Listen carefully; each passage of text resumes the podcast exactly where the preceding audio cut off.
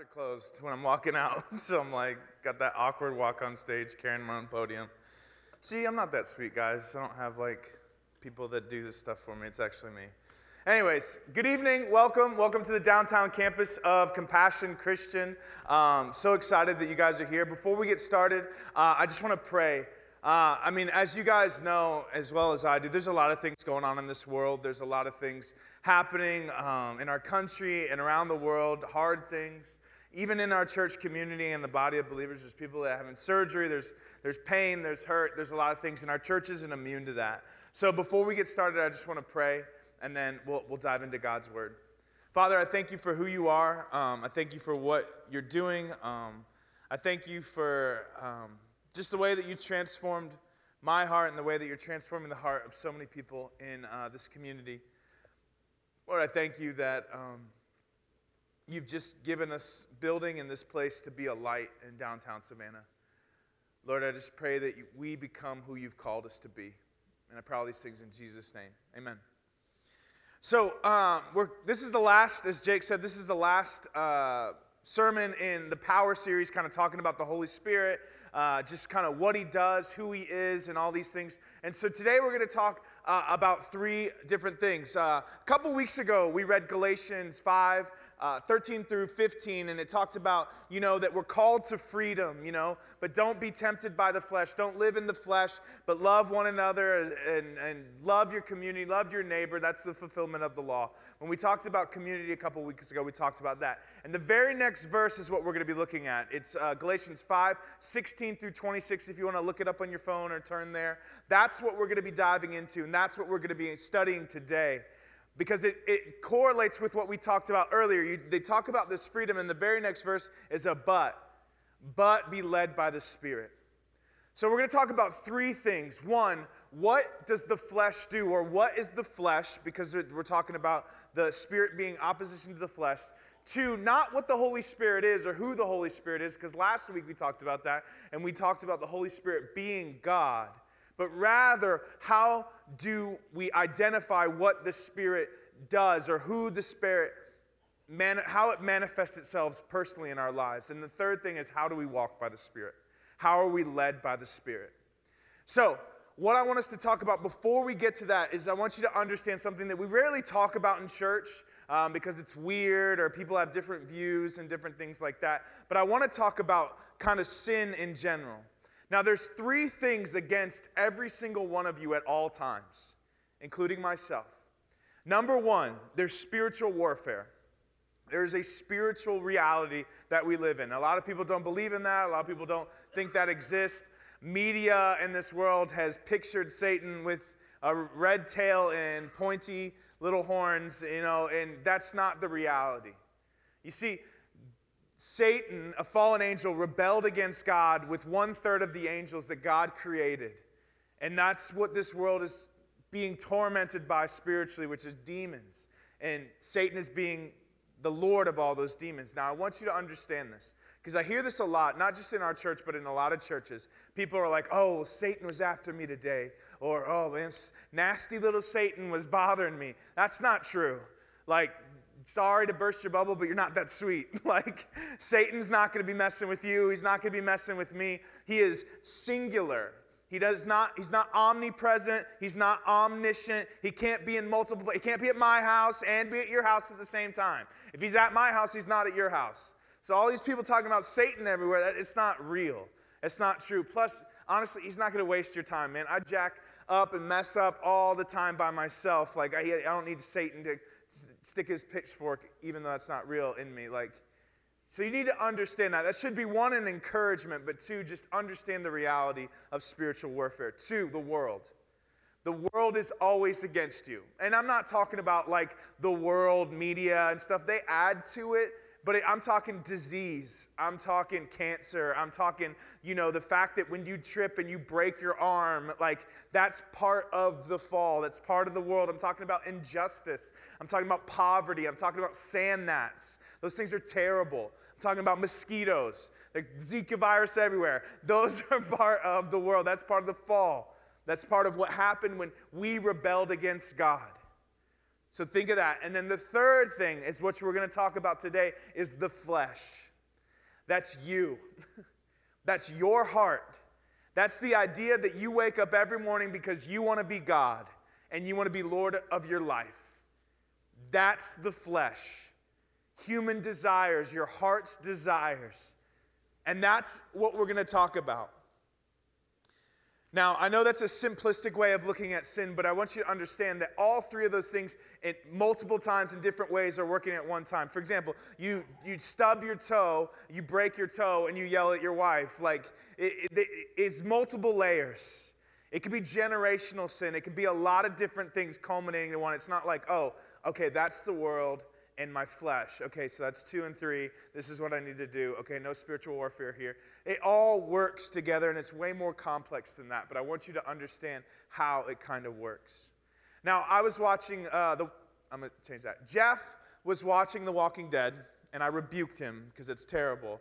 And he told me about this quote in this scene that I uh, that he saw, and it was. Turn your judging eyes. I watched The Walking Dead. It's coming out in three weeks, okay? This girl was talking to one of the main characters, and they said this quote.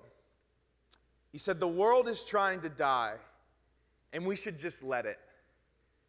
And it really hit Jeff. It really impacted Jeff. It, I saw this and I heard this quote, and it, it made me think that's the state of our heart. That's the state of our flesh. That's the state of our sinful being, is that the world is our hearts are trying to destroy us. But God's not going to allow it. And God's not going to let that happen to us, even though so many times we think that's what it is. We, we're just actively rebelling against God in this life. So we're going to look at Scripture Galatians 5 16 through 18. We're going to start there, then we're going to go 19 through uh, 21, and then 22 through the end for all you A people that want to know exactly where we're going. Calm down. But I say, walk by the Spirit, and you will not gratify the desires of the flesh. The flesh, it, the Greek word for that is actually sarx, it's the human desires. You will not de- gratify the desires of the sarx, just that sinful nature. For the desires of the flesh are against the Spirit, and the desires of the Spirit are against the flesh. For these things oppose, are opposed to each other to keep you from doing the things that you want. But if you are led by the Spirit, you are not under these laws. Now, I want us to understand that the main problem here is desires. Makes sense. But it's not desires in the way that we think all the time. It's not desires to do things bad. It's not desire to do bad things. It's not, oh, I'm tempted to do this or to do that. It's actually over desires for good things. I never thought about that. I know that I'm tempted and I shouldn't do bad things. I shouldn't think bad things. Uh, you blah, blah, blah. We all get that. But something that's so much more tricky is an over desire for good things. For example, uh, water is good, but you can drown in it.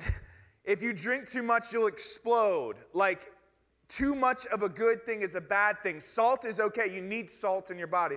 But if you drink or eat too if you drink salt, it's gross. If you eat too much salt, you'll you'll have high blood pressure and you'll have problems. See, it's an over desire. Let me help you understand that because Think about it this way having a job is good, having a career is okay. But making that career a God or an over desire to have a good career destroys families, makes you make questionable and non integral moves. Like, I want my kids to love me. But if I only want my kids to love me, then I'm not going to discipline them.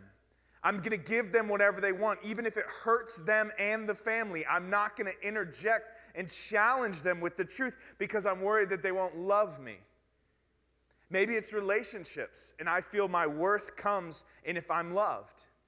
And so I'm going to make compromise after compromise after compromise so that the person, whoever I'm with, will love me and I will feel worthy. It's an over desire. I'm not, relationships aren't bad. Your kids loving you is not bad. Having a job isn't bad.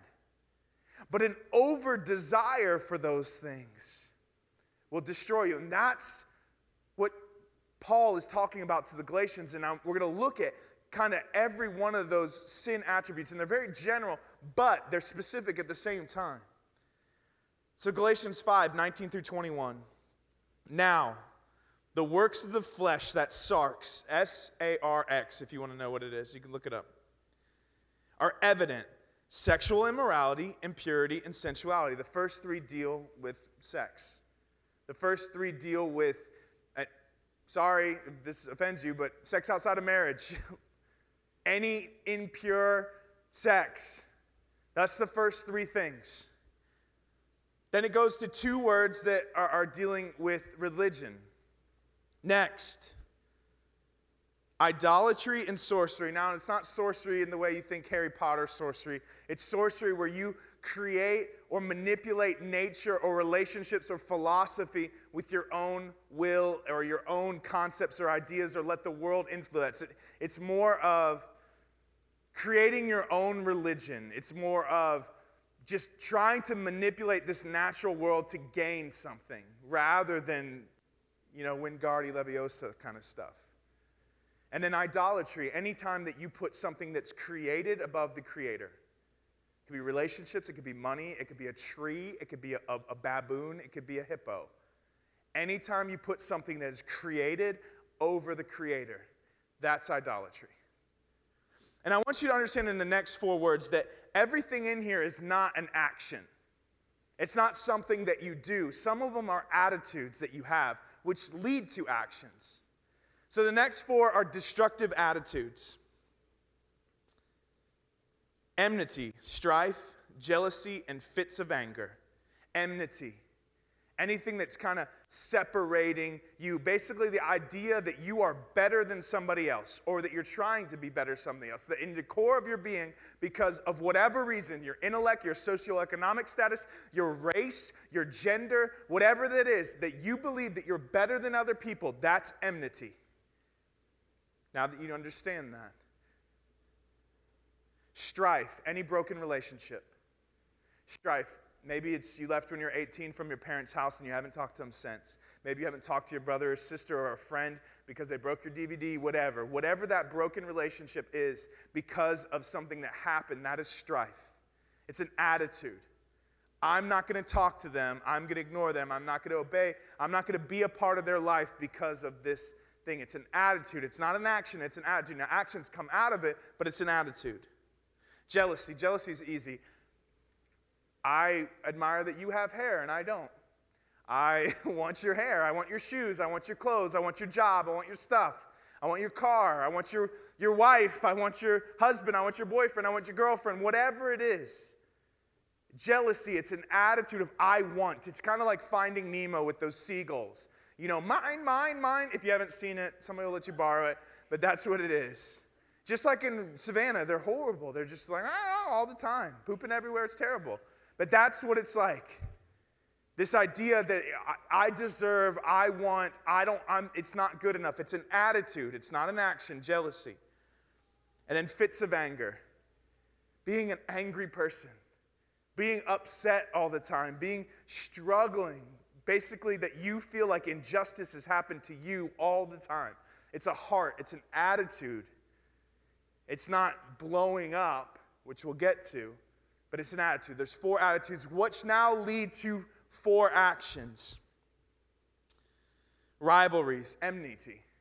If I think that I'm better than you, that my, my team is better than your team, I'm going to make sure my team is better than your team, or my race is better than your race, or that my culture is better than your culture, my gender is better than your gender, whatever it is, creates rivalries. Rivalries are the active pursuit of declaring that I'm better than you in every form and fashion.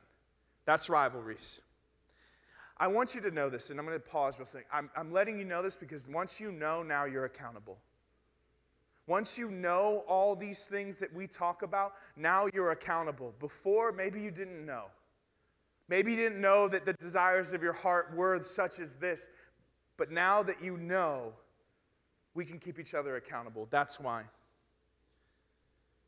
dis, dissensions. Dissensions is not the same as divisions. Dissension is, I don't agree with this person. There's strife in the relationship. Maybe it's the sermon. You think the sermon's terrible. That's fine, whatever. But when you go into the lobby and you say, hey, wasn't that sermon terrible? Oh, you don't think so? Let me tell you why it was terrible. And you start to bring people on your side. Maybe it's like, hey, we don't like this girl over here. Everyone on this side, let's not like this girl over here. Like, that has now become sin. If you don't like it, that's fine. But once you start to bring other people to your side, that is dissension. And it's sin. No one's ever done that before, though. So we'll just skip that one. You laugh because you did it. Um, divisions. Division, the only division that God recognizes is those who are between those who are redeemed and those who are waiting to be redeemed. Basically, those who are lost and those who are saved. God recognizes no other division. But so many times we divide between churches, we divide between neighborhoods, we divide between everything. Divisions.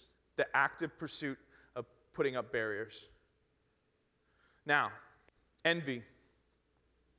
Envy is the op, and we'll talk about the opposites in a second when we get to the, the fruit of the Spirit. Envy is the active pursuit of destroying something because you're jealous of it. Her, let's say she's, you're a very pretty girl. I'm going to tell you you're ugly because I'm envious of you or your relationship or your marriage or whatever that is. It's the act of jealousy. You need to understand this. So, four of the attitudes create four of the um, actions. And it continues on with the last two drunkenness and orgies. Now, orgies, all you messed up mind people, is not what you're thinking. It actually means in the Greek substance abuse.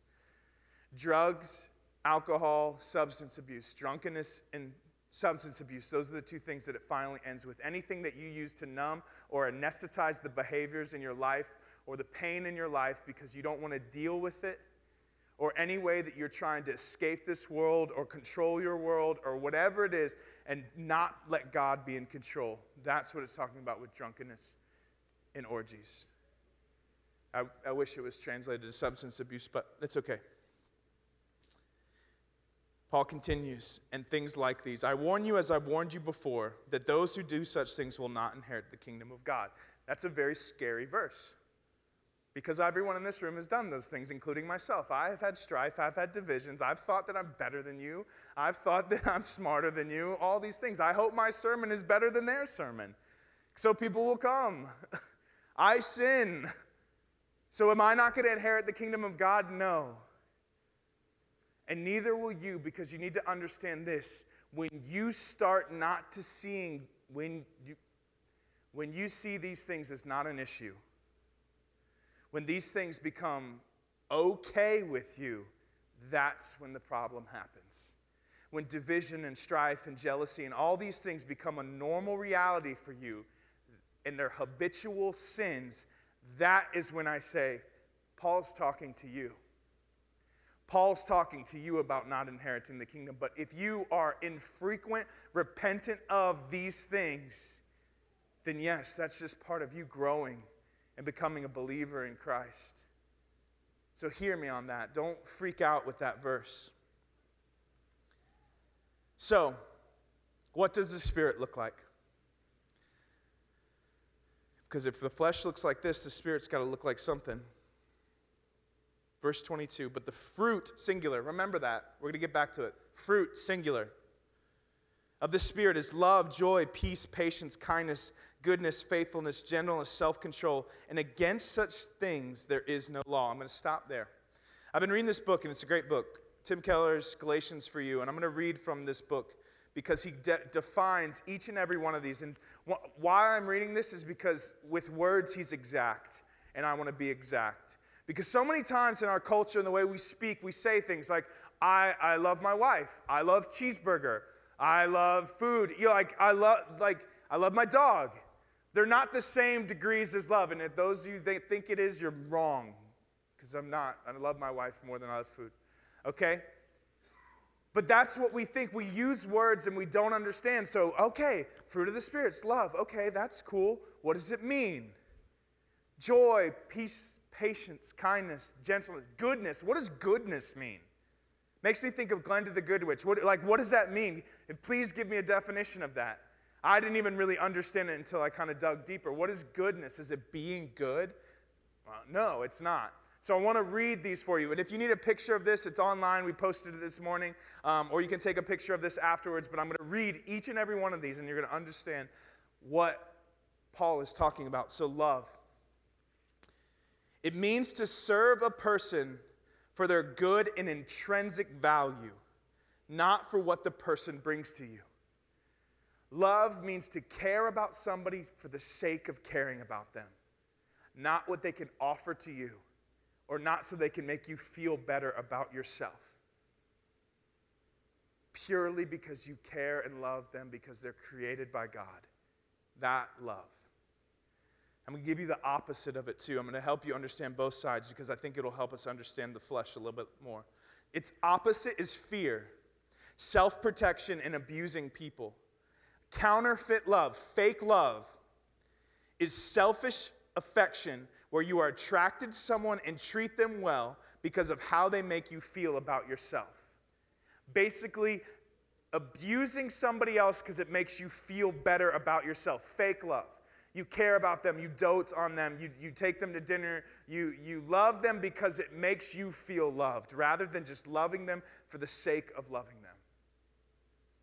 If you brought somebody here on a date, I'm sorry, because they're not going to talk to you after this. Anyways, joy, a delight in God for the sheer beauty and worth of who He is. Its opposite is hopelessness or despair, and its counterfeit, fake joy is an elation that is based on an experiencing blessing, not the blesser, causing mood swings based on circumstances. Basically, how you feel in a moment about a sermon or a song or God. Not that you trust who He is because of the beauty and sheer majesty of God, but rather how you feel in the moment. Oh, the coffee was kind of cold, and man, I had a bad day, and you walk in, I don't like this church that your mood swings based on how you feel in a moment. That's counterfeit joy. Or, man, I really like this song. I don't really like the next song. And your experience with God moves and swings just with the tide of what song or sermon's being preached. Real joy is a delight in God for the sheer beauty and worth of who He is. Peace meaning a confidence and rest in the wisdom and control of God rather than in your own. It replaces anxiety and worry. The fake version of peace is indifference, apathy, not caring about something. Real peace is saying God's in control. Even though there's a hurricane right now in my life in a storm, that God's in control. The fake reality of peace is apathy. Nah, not my problem not my issue. I'm not going to look at that injustice in this world. I'm not going to look at what's going on because then I'll have to deal with it and I'll have peace. Because if you look at it, you're going to have to deal with it. And so the fake form of peace is yeah, you have peace and calm, but you're not dealing with anything. Maybe it's a sin issue in your life and you're just like, nope, not my issue, not my problem, a relationship breakdown, whatever it is. You're like, I'm not going to deal with that. That's fake peace.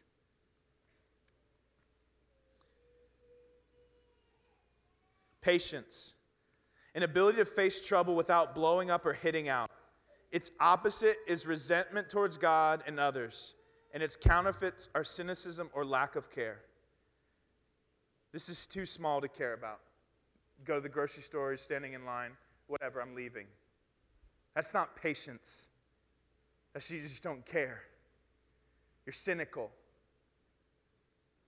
Kindness, which is the ability to serve others practically in a way which makes you and me vulnerable.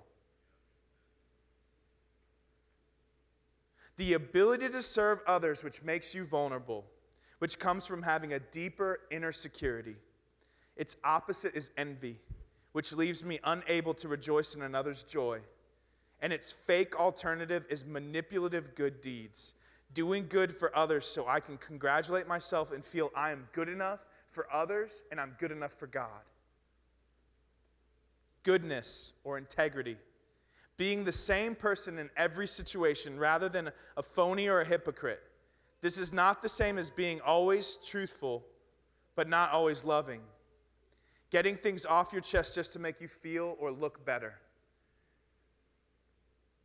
Goodness is integrity, being the same person at work and at home and alone in the car, rather than promoting yourself publicly or with your friends or at work to get a point across that makes you look like you have integrity, to make you look like you're better than you know you really are, but rather being authentic. Faithfulness, loyalty, or courage, to be utter to be utterly reliable and true to your word. Its opposite is to be an opportunist, a friend only in good times. And its counterfeit is to be loving but not truthful, so that you're never willing to confront or challenge. To be that friend that everyone hang, wants to hang out with, to be the friend that everyone wants to be a part of because you've never confronted any issues, that you've never spoken truth into a life, or to be a friend that, oh, wow, you, you just tried out for American Idol? Oh, let's hang out. Let's do this. Or, man, what can I? Oh, you just started a business? Oh, I'd love to come and see that. Maybe you can hook me up with some food. It's to be an opportunist to take advantage of people. That's the opposite of faithfulness. It's okay, buddy. I understand. I have kids. I'm not upset. It's not bothering me.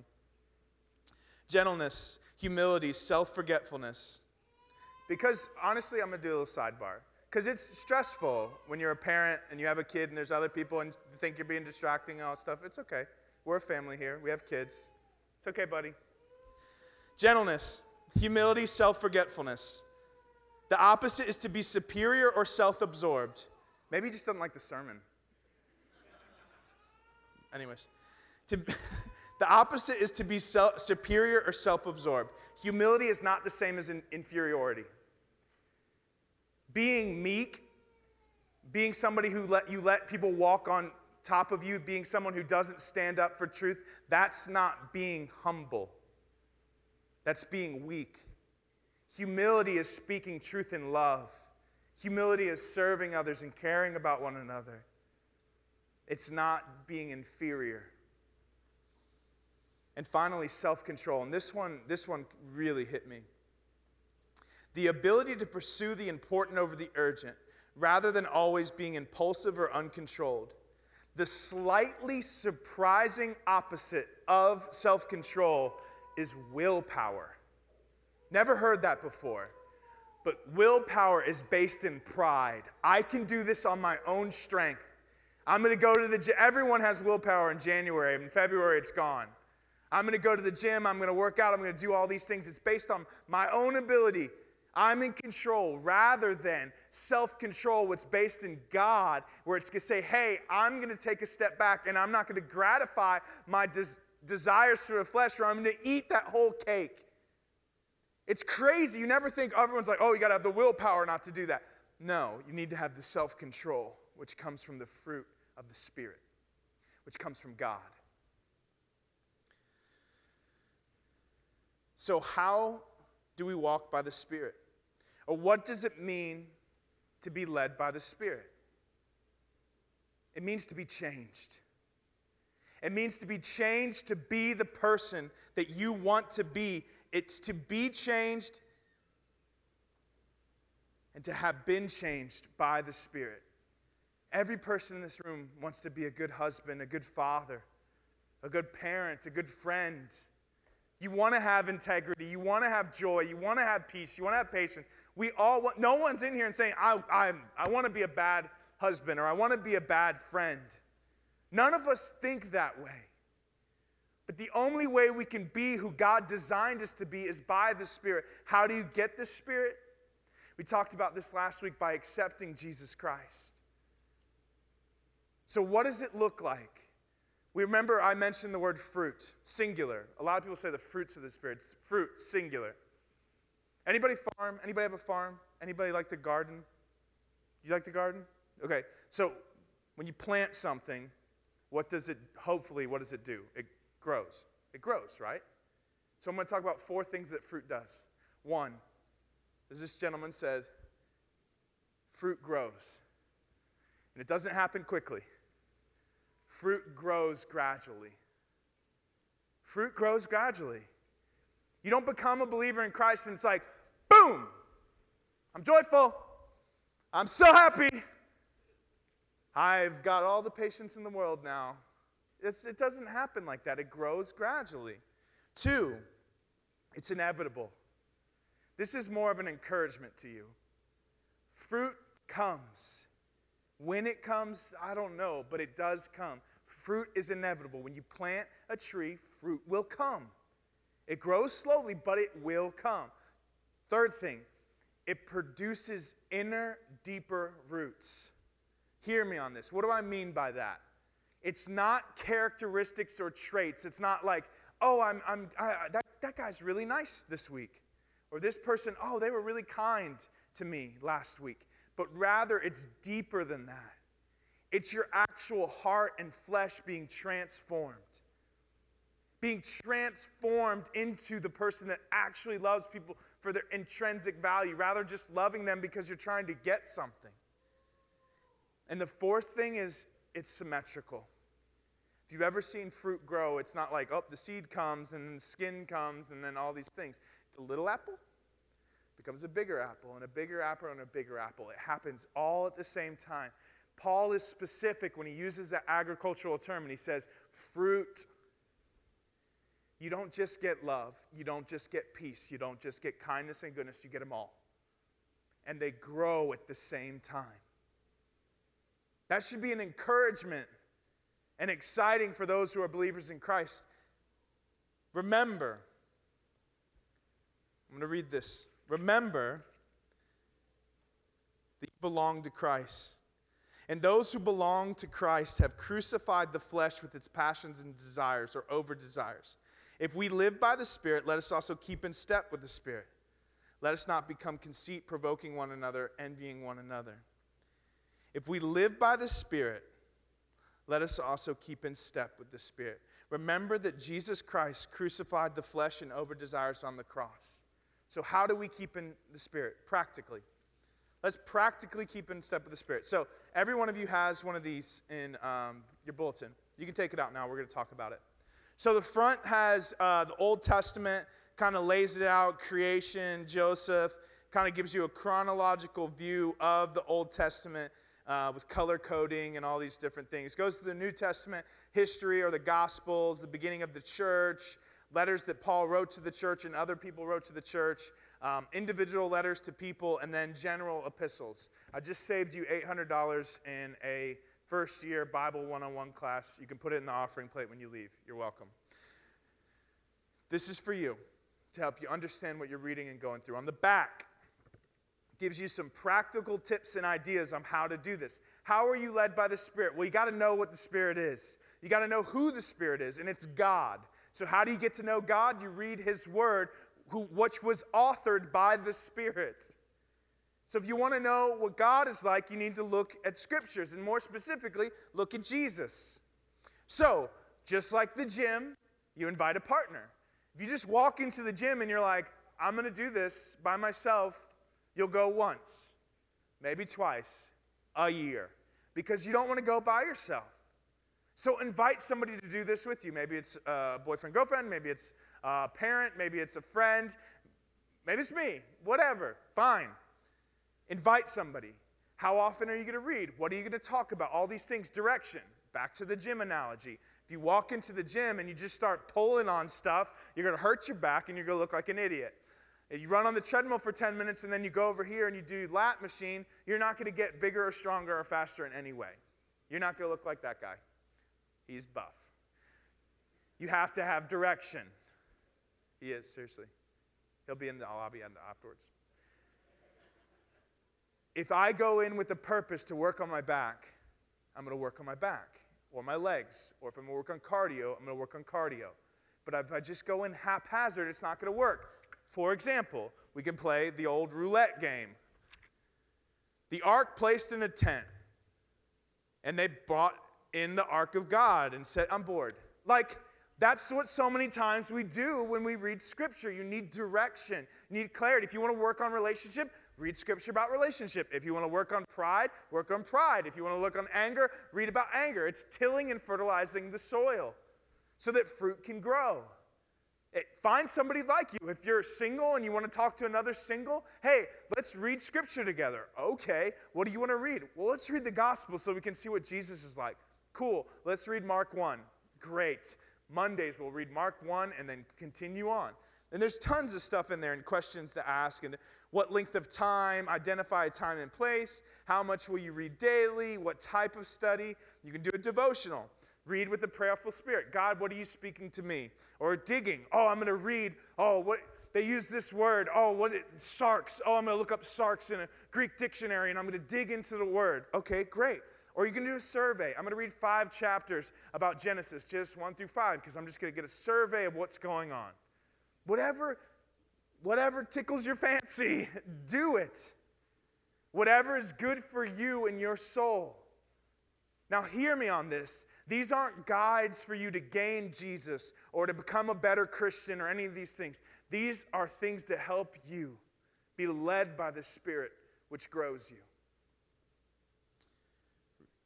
Some people read, pray, they dig, and they memorize Scripture. For me, I use the SOAP acrostic S O A P. For those of you who don't know how to spell soap. Scripture. For example, I'll use John, John 3. I read John 3. John 3. Oh, wow. For God so loved the world that he gave his only begotten Son. Whoever believes in him will have eternal life. Man, that really affects my heart. Now I'm going to observe that scripture. Whatever it is, I read through all John 3, but man, that one impacted me. Wow. God loves the world. Okay. A, application. How does that apply to me? Well, I'm part of this world. God loves me. Okay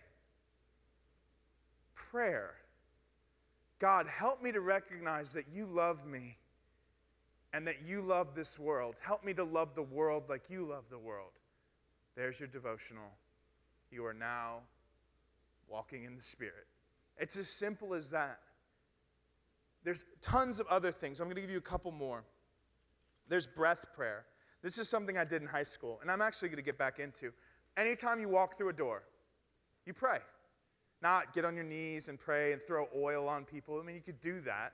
It's weird, and everyone's going to look at you, and you're going to waste a ton of time, and then you're going to quit after a week. But, anyways, simple as this. Okay, for me, I'm going to pray for my son, James, today. Okay, every time I walk through a door, in my head, out loud, whatever you want, just God help my son. God, make sure my son's safe. Anytime you walk through a door. Next morning, marriage. God, help me in my marriage. Whatever it is. And it's triggered by you walking through a door. Now, don't just walk around the square and be like, I'm never praying today. That's rebellion, and that's a problem. But if you walk through a door, just think about it and be, it's a breath prayer. It's super simple. I'm telling you these things because it's easy. But the problem is your flesh is in opposition to the spirit, and you don't want to do these things. You think dieting is hard? This is way harder. Next, there's tons of apps. He reads truth, she reads truth. We read truth. They read truth. Everyone reads truth. You can download this app. She Reads Truth. It's specifically geared towards women, all ages, different ages, all these different things. They have screenshots you can put. I have it on my phone. Um, I don't remember what it is now. I look like an idiot, but whatever. But eventually, I'm going to memorize it because it's going to be on back my screen for a month, and I'm going to memorize that scripture. And I'm going to put that on my thing, and I'm going to read it. It has a devotional plan for guys. You know, read it, and it's free. You know, there's YouVersion, which is a Bible app, and you can get different plans. How to pray. Oh, there's a 14 day prayer plan. There's a 14 day relational plan. There's a 60 day Bible plan. Whatever it is, whatever you can use to help you. These are practical things that you can do. There's, I love the Logos Bible app. It's L O G O S. You can download old, like, different devotionals. One of the ones that I love is Spurgeon's morning evening devotion. It's one verse, explanation in the morning, and then another verse, explanation at night. Super simple, super easy. Why do I tell you these things? Not because you have to do this. If you don't do it, I don't care. I mean, I care because I love you, but I don't care because it doesn't change your relationship with Jesus. God still loves you, Jesus still died for you. This is about you walking in the Spirit. If you want to walk in the Spirit, if you want to be led by the Spirit, These are the, some of the things that you can do. Everyone's always, oh man, I, I just wish I read the Bible more. Oh man, I just wish I was I could destroy that part of sin in my life. Well, you can't. Focus on God, focus on Jesus. He will put death to sin. Your angle will be destroyed when you start understanding where it comes from. All these things will start to be destroyed in your life. The flesh will be suppressed because the spirit will overtake it because now you are accountable. Now you understand what the problem is. When you start to love that person because they can benefit you, you'll know in your heart, I need to take a step back. When you have frustration about the service for whatever reason, take a step back. Whatever it is, if you're not patient, if you're frustrated, whatever it is, take a step back and start to see this is not me. This is not my reality. This is the flesh. What does it mean to be led by the Spirit? Now, I'll say this again. You cannot be led by the Spirit if you do not have a relationship with Jesus Christ. No book, no devotional, no nothing is going to help you, no good advice. Only a relationship with Jesus Christ will transform your heart. Then you can be led by the Spirit. It's like the Holy Spirit's been waiting for Jesus to die so that he could engage our hearts. It's one of the most beautiful things in Scripture. So understand that these are practical things. That's why this is for you in your bulletin. If you want a picture of this book or a copy of this book, come talk to me. Whatever you need to be led by the Spirit, that's what you need to do. Is just seek the Spirit day in and day out. Just the natural rhythms of your life. I talked to a teacher earlier and I said, hey, whenever you walk into your office and you drop your bag at your desk, read one scripture. I'm not asking you to add anything, to wake up 30 minutes earlier, just something that you naturally do. Before Jeff watches The Walking Dead, read a chapter of scripture with his wife. You know you're going to watch it, sit down and read scripture. Just natural things that happen in your life. Every time you get a latte in the morning, while you're waiting in line to get your latte, pray. It doesn't have to be eloquent or, or magnificent. Just pray. Then it's not willpower. It's not, you're not forcing yourself to doing something. You're being led by the Spirit day in and day out. Let's pray. Father, I thank you for who you are. Um, I thank you for what you're doing in this church. I thank you that we can be led by the Spirit. I thank you that, Lord, you're revealing in my heart just the flesh.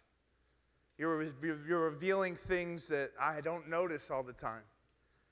That, that willpower is actually opposite or contradictory to self control. Father, continue to shape my heart and my mind and help me understand and see more frequently than I do the flesh in my own heart.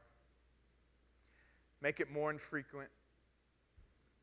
Help me to repent more. Pray all these things in Jesus' name.